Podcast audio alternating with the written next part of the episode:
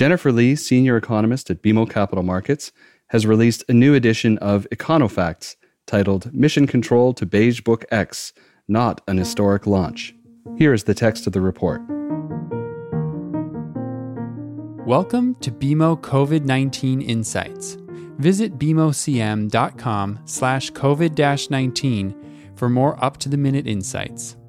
The views expressed here are those of the participants and not those of BMO Capital Markets, its affiliates, or subsidiaries. Houston, or Cape Canaveral, we still have a problem. The Federal Reserve's latest Beige Book showed next to no improvement from the prior issue. It covers the period up to and including May 18th or last week, and lots has happened over the past eight weeks. The Federal Reserve has been going all in with its Paycheck Protection Program for small businesses, which is undergoing changes, and its primary and secondary market corporate credit facilities, for example. Although each state has reopened, slowly but surely, it may not have happened soon enough to be captured in the report. Plus, tensions between the US and China have grown, prompting the US Chamber of Commerce to step in to voice its concerns and wishes. But that is taking a back seat on the list of worries by the Fed's business contacts. Remember how the last edition of this cream colored cover and permanent feature on the best selling New York Times list described economic activity as having contracted sharply and abruptly all over the US?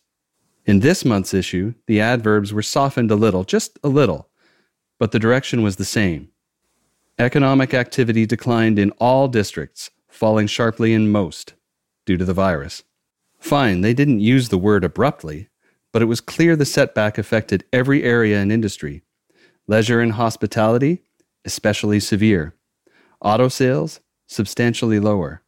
Manufacturing, sharp drops. Home sales, plunged. New construction projects failed to materialize. Commercial tenants deferred or missed rent payments.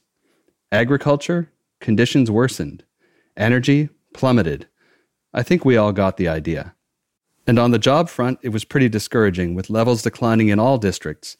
And though some of the Fed's programs helped, contact cited challenges bringing workers back for reasons everyone faces these days, including fear, childcare, and generous UI benefits.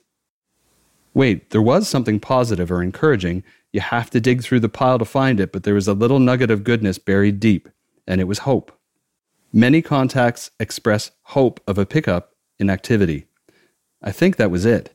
Most contacts were pessimistic about the potential pace of recovery. What will turn things around? A vaccine.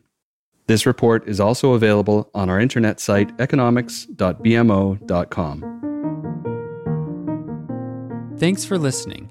You can subscribe to this podcast on Apple Podcasts, Spotify, or your favorite podcast app. For more insights, visit bmocm.com slash COVID-19. This podcast has been prepared with the assistance of employees of Bank of Montreal, BMO Nesbitt Burns Inc., and BMO Capital Markets Corporation. Together, BMO.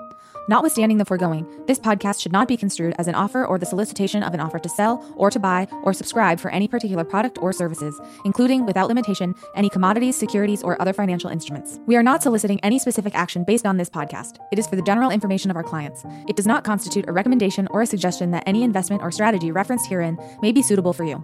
It does not take into account the particular investment objectives, financial conditions, or needs of individual clients.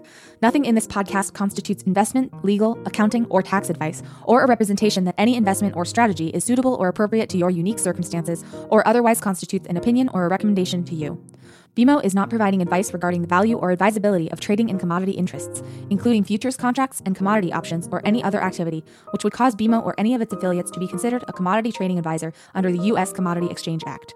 BMO is not undertaking to act as a swap advisor to you or in your best interests, and you, to the extent applicable, will rely solely on advice from your qualified independent representative in making hedging or trading decisions. This podcast is not to be relied upon in substitution for the exercise of independent judgment. You should conduct your own independent analysis of the matters referred to herein, together with your qualified independent representative, if applicable. BMO assumes no responsibility for verification of the information in this podcast.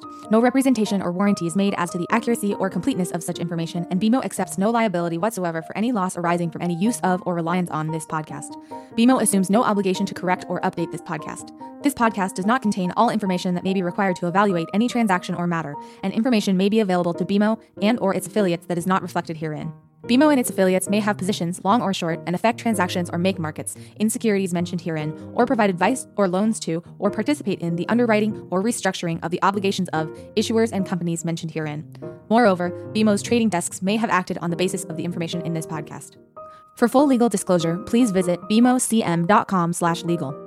To access our full disclosures for equity research reports, please visit researchglobalzero.bmocapitalmarkets.com slash public dash disclosure slash.